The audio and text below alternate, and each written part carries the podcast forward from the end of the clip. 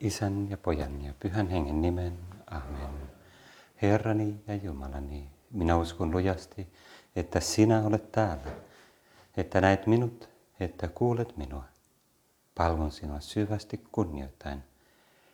Pyydän sinulta syntiini anteeksi antamista ja armo tehdä tämä rukoushetki hyödylliseksi. Perisynnitön äitini, Pyhä Joosef, isäni ja herrani, suojelusenkelini, rukoilkaa puolestani.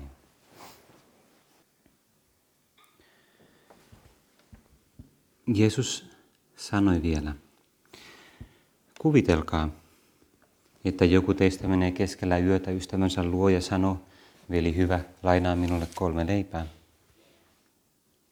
Eräs ystäväni poikkesi matkallaan luokseni, eikä minulla ole tarjota hänelle mitään.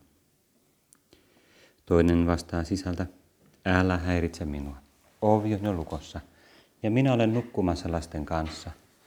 En minä voi nousta antamaan mitään. Mutta minä sanon teille, vaikka hän ei nousisikaan antamaan toiselle leipää pelkkää ystävyyttään, hän kuitenkin tekee sen, kun tämä hellittämättä pyytää, ja hän antaa niin paljon kuin toinen tarvitsee. Niinpä sanon teille, pyytäkää, niin teille annetaan. Etsikää, niin te löydätte. Kolkuttakaa, niin teille avataan. Näin Jeesus puhuu meille päivän evankeliumissa. Ja nyt sattuu niin, että tämä päivän evankeliumi myös on ruusukon neityt Marian juhla Suomessa.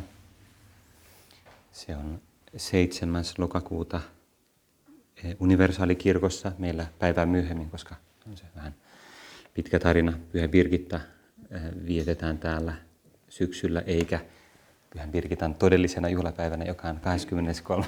heinäkuuta kesällä. En ole koskaan saanut oikein selitystä, miksi sitä vietetään syksyllä. Yksi epävirallinen kommentti, jonka kerran kuulin, oli se, että koska kesällä kaikkien kesälomalla, niin sitten se on ollut mökillä, niin sitten se on soveliasta viettää tällä syksyllä. En tiedä, onko se syy. Mutta meille sopii hyvin se, Herra, että me tänään muistamme ruusukonneityt Mariaa. Ja se sopii hyvin tähän päivän evankeliumiin. Pyytäkää, niin teille annetaan. Etsikää, niin te löydätte. Kolkuttakaa, niin teille avataan. Ruusukko ei ole toki pelkästään pyyntörukous, mutta se on sitäkin. Se on lasten, Jumalan lasten, kokonaisvaltainen rukous äidin seurassa. Herra, me olemme Jumalan lapsia, koska me ollaan sun veljeä. Sun veljeä kasten kautta. Meidät on liitetty kirkkoon. Meidät on tehty sun veliksi ja sisariksi. Ja kirkko on jo vuosisatojen ajan kasvanut siinä kauniissa rakkaudessa sun äitiäsi Mariaa kohtaan, joka on meidän äiti myös. Se on hyvin kaunis kokonaisuus, joka ilmaisee meidän uskoa inkarnaation todellisuuteen siihen. Jumala tuli ihmiseksi. Ja saman aikaan se on kaunista uskoa siihen lapsen luottamukseen kaikenlaisissa tarpeissa. Ruusukorukouksesta on tullut semmoinen erityinen kirkon universaalirukous, erityisesti vajaat 500 vuotta sitten, noin 450 vuotta sitten. Ensi vuonna vietetään sitä 450-vuotispäivää. Sen tausta on Lepanton taistelu ja Pyhä Pius V. Pyhä Pius V oli tämmöinen dominikaani paavi. Se on vähän juuri reformaation jälkeen ja niihin niin kuin Trenton konsilin aikoihin. Ja kirkossa oli kaikenlaisia niin kuin uhkia, epäjärjestystä, riitoja, kiistoja. Ja myös kirkon ulkopuolelta niin kuin Herra, mitä enemmän me tiedetään kirkon historiaa, sitä enemmän me saadaan rauhaa siitä tietoisuudesta, että jokainen vuosisata on ollut erittäin vaikea. Tämän päivän vaikeudet ei ole mitenkään poikkeuksellisia kirkon historiassa. Aina on ollut vainoja ulkopuolelta ja ongelmia kirkon sisällä, joten me ei huolestuta niistä, mutta me rukoillaan. Silloin oli tämmöinen suuri uhka kristinuskoa vastaan, erityisesti turkkilaisten osmaanien suunnalta. Heidän valta oli kasvanut jo pitkän aikaa siellä idässä ja sitten oli hyökkäys siellä Kreikan merellä ja Lepanton taistelu oli historian suurin meritaistelu. Näin mä oon ainakin lukenut, en ole sen asiantuntija, mutta kuulemma valtava ikään kuin clash of civilizations, niin kuin Samuel Huntington voisi sanoa. No, tavallaan heijastaa sitä, että nämä erilaiset blokit on taistelut vallasta ja reviiristä ja rajoista pitkään. Ja ruusukko liittyy siihen sillä tavalla ainakin, että Roomassa rukoiltiin paljon ruusukkoa niihin aikoihin myös tämän uhkan takia. Se koettiin se turkkilaisten uhka hyvin suureksi ja vakavaksi. Ja Lepanton taistelussa tämä suuri paavillinen liitto, tai en tiedä onko se oikea termi, mutta se niin kuin liitto, jossa oli venetsialaisia ja espanjalaisia ja ties mitä niin kuin joukkoja ja uusia hienoja laivoja, niin ne voitti. Ja se oli yllätys. Ja paavi Pius jollain tavalla myös sen innoittamana halusi tehdä ruusukosta semmoisen koko kirkon yhteisen rukouksen, josta Pyhä Josemaría on sanonut, että se on voimakas ase. Voimakas ase. Voimakas ase mitä varten? No ei pääasiassa jotain meritaisteluja tai sellaisia varten, niin kuin maallisia meritaisteluja varten, vaan ennen kaikkea meidän hengellisiä meritaisteluja varten. Meri ja merenkäynti on yksi niitä perinteisempiä vertauskuvia kristillisestä elämästä monesta syystä. Muun muassa siksi, kun apostolit oli, monet heistä oli kalastajia ja Jeesus lähti heidät heittämään verkot syvään veteen. Ja monta kertaa he oli Jeesuksen kanssa siellä merellä tai siinä Gennesaretin järvellä, joka on se valtava järvi, joka on hyvin epävakaa. Ja sitten he joskus koki, että tuli suuri myrsky ja he pelkäsivät hukkuvansa. Samoin kuin Herra meille joskus käy, ehkä useinkin meidän hengellisessä elämässä, ehkä meidän tunteiden kanssa, meidän passioiden kanssa, mä koen hukkuvani. Tai ehkä vihollisen paholaisen hyökkäykset tuntuu käyvän mun kimppuun.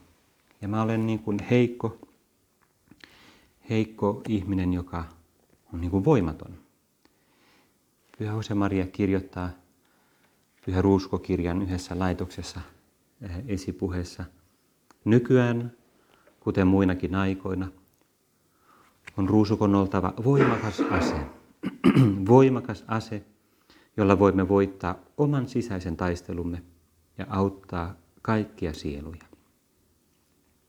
Se on se ase. Se ei ole tuhoava ase, vaan se on siunaava ase, se on parantava ase. Voisi sanoa niin, että kun tänä päivänä ihmiskunta on kehittänyt joukkotuhoaseita, niin ruusukko on eräänlainen joukkoparannusase tai joukkosiunausase. Ylistä Pyhää Maria kielelläsi. Pyhä Josemaría jatkaa. Jumala pyytää sinulta katumusta ja ylistystä huuliltasi. Toivon, että aina osaisit ja tahtoisit levittää rauhaa ja onnellisuutta kaikkialla maailmassa harjoittamalla tätä kaunista hartautta äidillemme ja valppaan rakkautesi avulla. Voimakas ase. Ja me voidaan tämän mietiskelyn aikana, tämän rukoushetken aikana sanoa Jeesukselle: Herra, minä tahdon tämän lokakuun aikana rukoilla ruusukkoa entistä paremmin. Lokakuu on juuri tämän Lepanton taistelun ja sitä seuraavan tämän ruusukon Neityt Marian päivän vuoksi koko kuukausi omistettu ruusukorukoukselle. Tietysti meillä voi olla tapana rukoilla ruusukkoa läpi vuoden, ja on erittäin hyvä, että meillä on sellainen tapa jopa joka päivä ja ehkä niin kuin mielelläänkin joka päivä. Mutta lokakuu on hyvä hetki sanoa: Herra, haluan tämän ruusukon kuukauden aikana rukoilla ruusukkoa entistä paremmin. Tai ehkä jos mulla ei ole tapana rukoilla ruusukkoa joka päivä, niin edes vähän aloittaa, oppia, päästä liikkeelle tämän kauniin hartauden kanssa, jota myös Paavi Franciscus eilen kannusti jälleen tämän juhlan takia kaikille kristityille. Mitä ruusukossa tapahtuu? Ruusukon aikana me ollaan Marian seurassa. Me ollaan meidän äitimme seurassa ja katsellaan ennen kaikkea Jeesusta, Jeesuksen elämää. Kaikki ruusukon tapahtumat, kaikki ruusukon vaiheet on Jeesuksen elämän eri vaiheita, eri hetkiä, meidän pelastushistorian synteesi, Jeesuksen elämän evankeliumin synteesi. Niin kuin yksi amerikkalainen tubettaja tapaa sanoa, se on the gospel on beads, eli rukous, miten sanotaan beads suomeksi, mutta rukoushelmi, rukoushelmien niin kuin ympärillä tapahtuva evankeliumi. Me muistellaan erityisesti Luukan evankeliumin tapahtumia siinä iloisissa salaisuuksissa, miten enkeli ilmostui Marialle Luukan ensimmäisessä luvussa, antoi sen suuren viestin, sen suuren evankeliumin, suuren lupauksen. Samaan aikaan me katsellaan, ihaillaan Mariaa, joka rukoilee, joka on samaan aikaan nöyrä ja rohkea, joka heittäytyy Jumalan suunnitelmaan, joka antautuu, antaa koko elämänsä Jumalan kunniaksi, Jumalan suunnitelmaa varten. Tapahtukoon minulle sanasi mukaan. Minä olen Herran palvelijatar. Tapahtukoon minulle sanasi mukaan.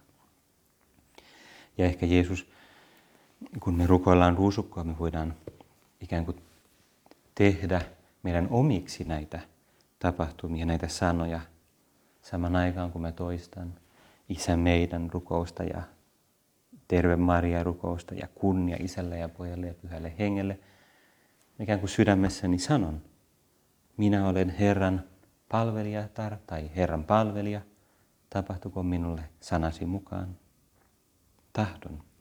Tahdon tehdä sinun tahtosi mukaan.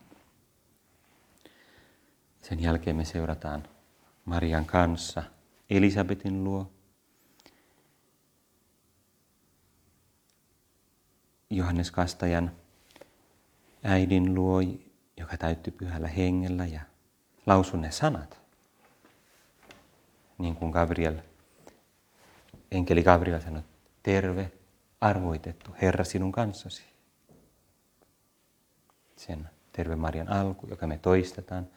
Ja nyt siunattu sinä naisten joukossa ja siunattu sinun kohtusi hedelmä. Ja sen kirkko on lisännyt sen Jeesuksen pyhän nimen. Sinun kohtusi hedelmä, Jeesus. Ja tavallaan ruusukossa me toteutetaan sitä profeetiaa, jonka Maria lausui kiitosvirressään siinä Magnificat-hymnissä. Tästä edes kaikki sukupolvet ylistävät minua autuaksi, sillä voimallinen on tehnyt minulle suuria tekoja. Miten hienoa asioita, että me toteutetaan, eletään todeksi sitä profetiaa, jonka Maria Pyhän Hengen innoittamana lausui. Scott Hahn aikoinaan. Scott Hahn, tämä Rome Sweet Homein kirjoittaja, teologi, sanoi siinä omassa kääntymystarinassaan siitä, kun hän löysi ruusukon, niin se oli justiinsa sen kautta, sen oivalluksen kautta, että Raamattu sanoo, että jotain tällaista tulisi tapahtumaan.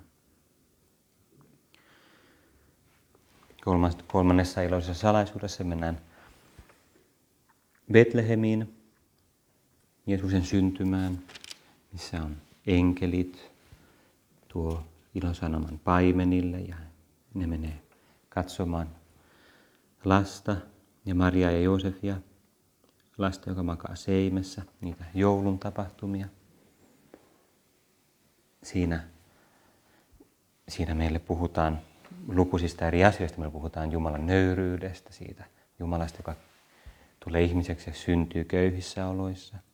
Siinä puhutaan siitä Jumalan tavasta lähestyä ennen kaikkea köyhiä ja nöyriä, kutsua heitä ensin. Enkelit ei ilmesty kuninkaille, että Kristus on syntynyt, vaan nöyrille ihmisille. Ja ehkä sen salaisuuden aikana me myös koetaan halua ilmaista. Jeesus, auta minua myös tulemaan nöyräksi, jotta mä voisin ottaa vastaan sut paremmin ja paremmin. Sitten seuraa temppeliin. Jeesuksen temppeliin tuominen, joka ilmaisee muun muassa Marian Joosefin sitä juutalaista identiteettiä, heidän kuuliaisuutta Mooseksen laille ja samaan aikaan sitä anteliaisuutta.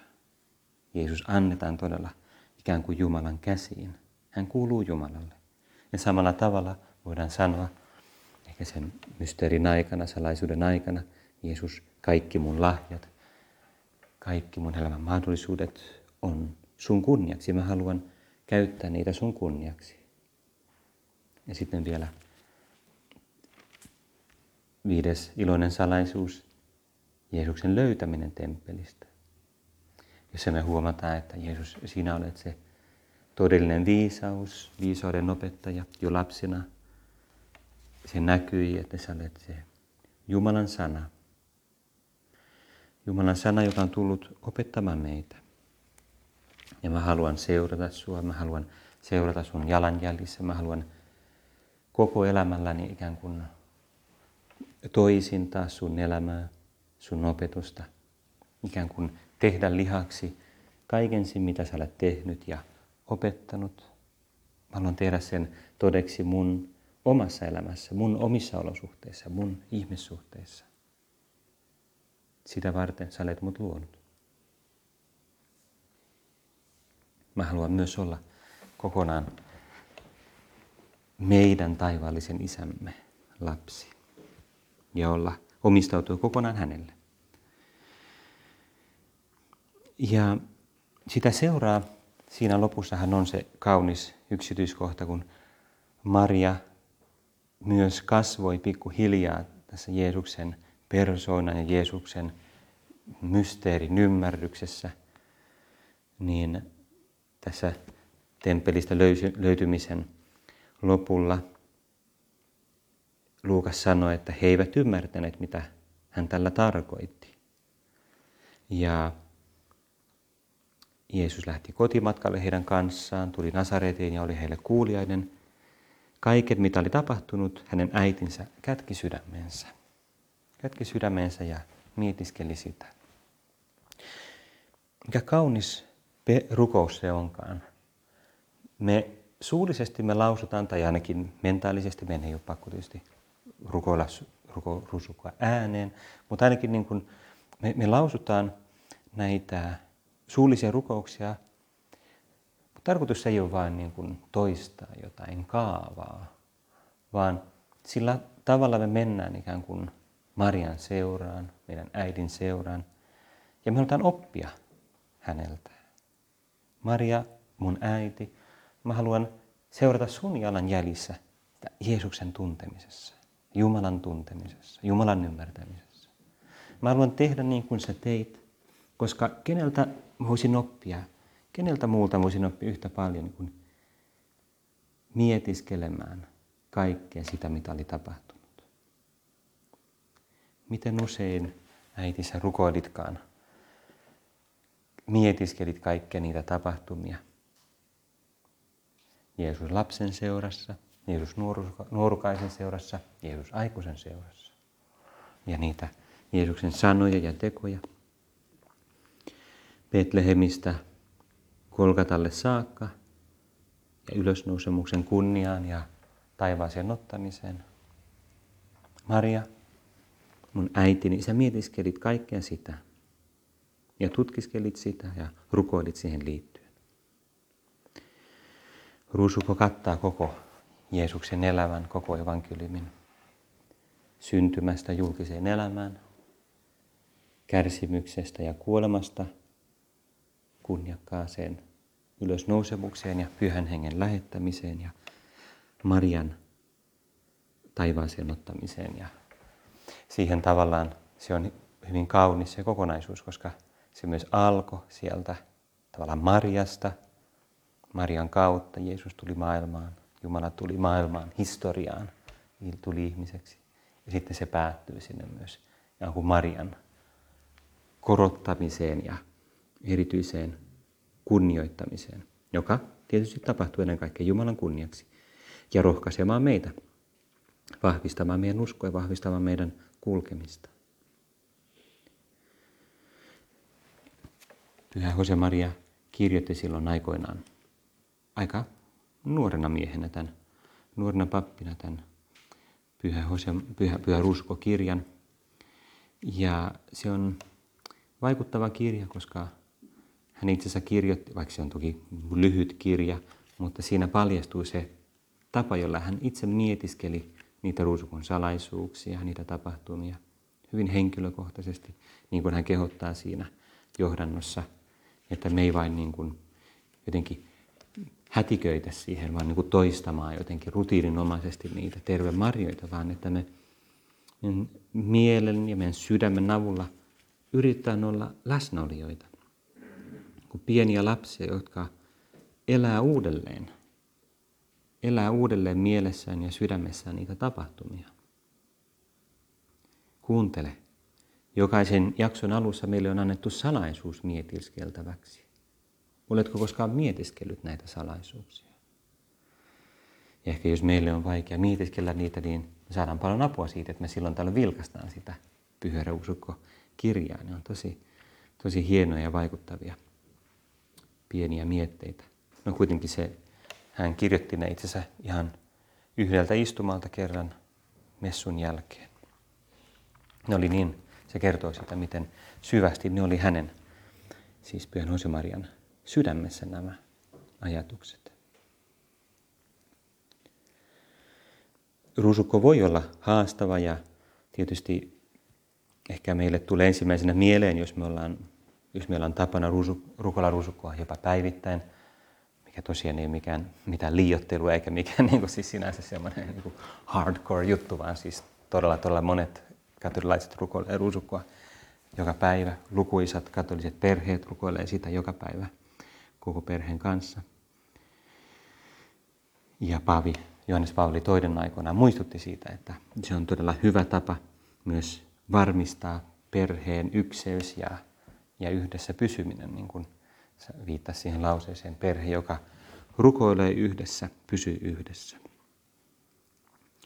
Mutta jos meillä on se tapa kuitenkin, meille voi tulla ehkä mieleen, Herra, se on joskus vaikeaa, niin kuin kaikenlaisia haasteita, joita meillä voi olla ruusukkoon liittyen. Ehkä voidaan ajatella, että on liian pitkä.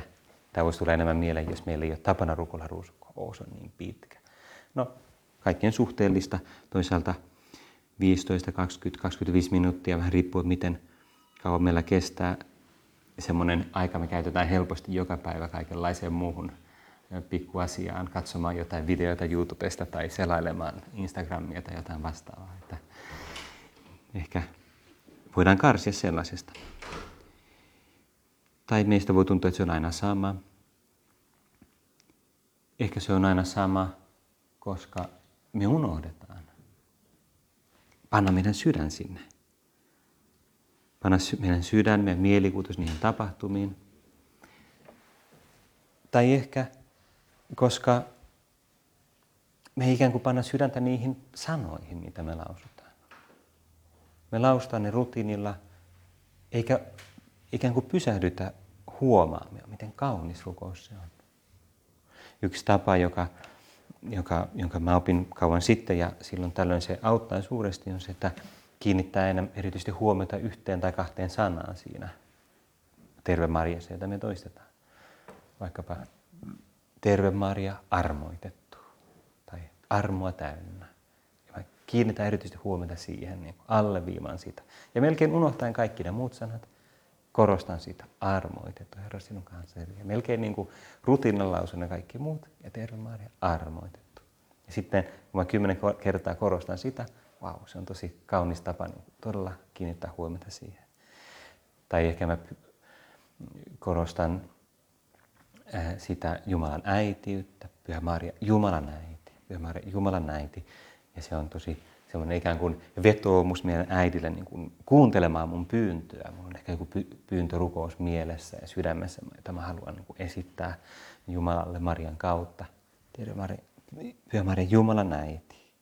Sä et voi olla kuulematta tätä.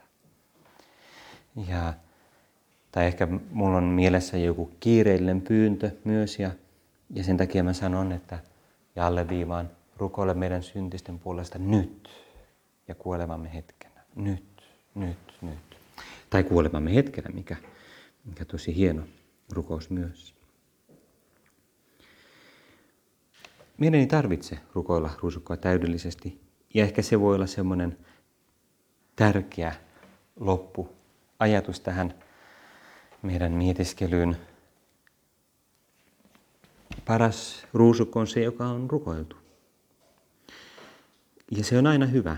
Se on aina kaunis, vaikka ehkä meidän ajatukset on harhailu, vaikka kuinka paljon.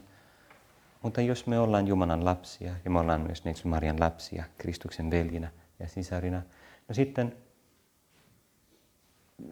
me ollaan niin kuin pieniä lapsia, joka on äidin seurassa ja pulisee kaikenlaista ja mamaa ja äiti, mutta ehkä puuhailee kaikenlaista ja ei oikein kuuntele.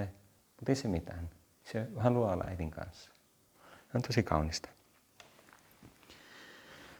Ei pelätä olla rohkeasti Marian lapsia.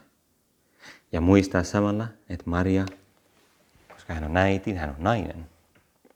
Ja naiset tykkää huomionosoituksista, pienistä lahjoista, suukoista, haleista, ruusuista. Jokainen ruusukko, siitähän se tulee. Se on tavallaan sellainen siis ruusukimppu, joka me tarjotaan meidän äidille. Mikä kaunis symboli, että voidaan joka päivä tarjota kukkia meidän äidille. Pidetään siis Mariaa kädestä, niin kuin pieni lapsi. Haetaan uskollisuutta ja kestävyyttä siitä kaunista rukouksesta. Siitä me saadaan aina lisää iloa, toivoa ja rauhaa meidän elämään varten. Ja muistetaan vielä, lopuksi vielä palataan siihen Jeesuksen lupaukseen. Pyytäkää, niin te saatte. Kolkuttakaa, niin teille avataan. Jeesus siinä myöhemmin alleviivaa sitä, että mitä Jumala oikeastaan haluaa antaa? Pyhän hengen. Jumala haluaa antaa meille ennen kaikkea hengellisiä lahjoja. Ruusukon aikana me voidaan pyytää kaikenlaisia, esittää Jumalalle Marian kautta kaikenlaisia huolia ja toiveita, lähtien ihan maallisista huolista, niin kuin aikoinaan Lepanton taistelun aikaan kristityillä ja paavia myöten oli hyvin maallisia huolia, mutta samaan aikaan ne on myös yliluonnollinen motiivi rakkaudesta lähimmäisen, rakkaudesta Jumalaan. Ja ennen kaikkea me tuodaan Jumalalle meidän sydän, meidän koko elämä, meidän koko persoona. Ja pyydetään Jumalan apua, Pyhän Hengen siunausta, tukea, valoa, voimaa kaikki meidän elämän olosuhteisiin. Pannaan vielä meidän tavan mukaan Neitsyt Marian käsiin kaikki tämän mietiskelyn oivallukset ja innotukset ja pyynnöt. Kiitän sinua, Jumalani, niistä hyvistä päätöksistä, liikutuksista ja innoituksista, jotka olet mieleni johdattanut tämän mietiskelyn aikana. Pyydän napusi toteuttaakseni ne. perissynytön äitini, Pyhä Joosef isäni ja Herrani, suojelusenkelini, rukoilkaa puolestani.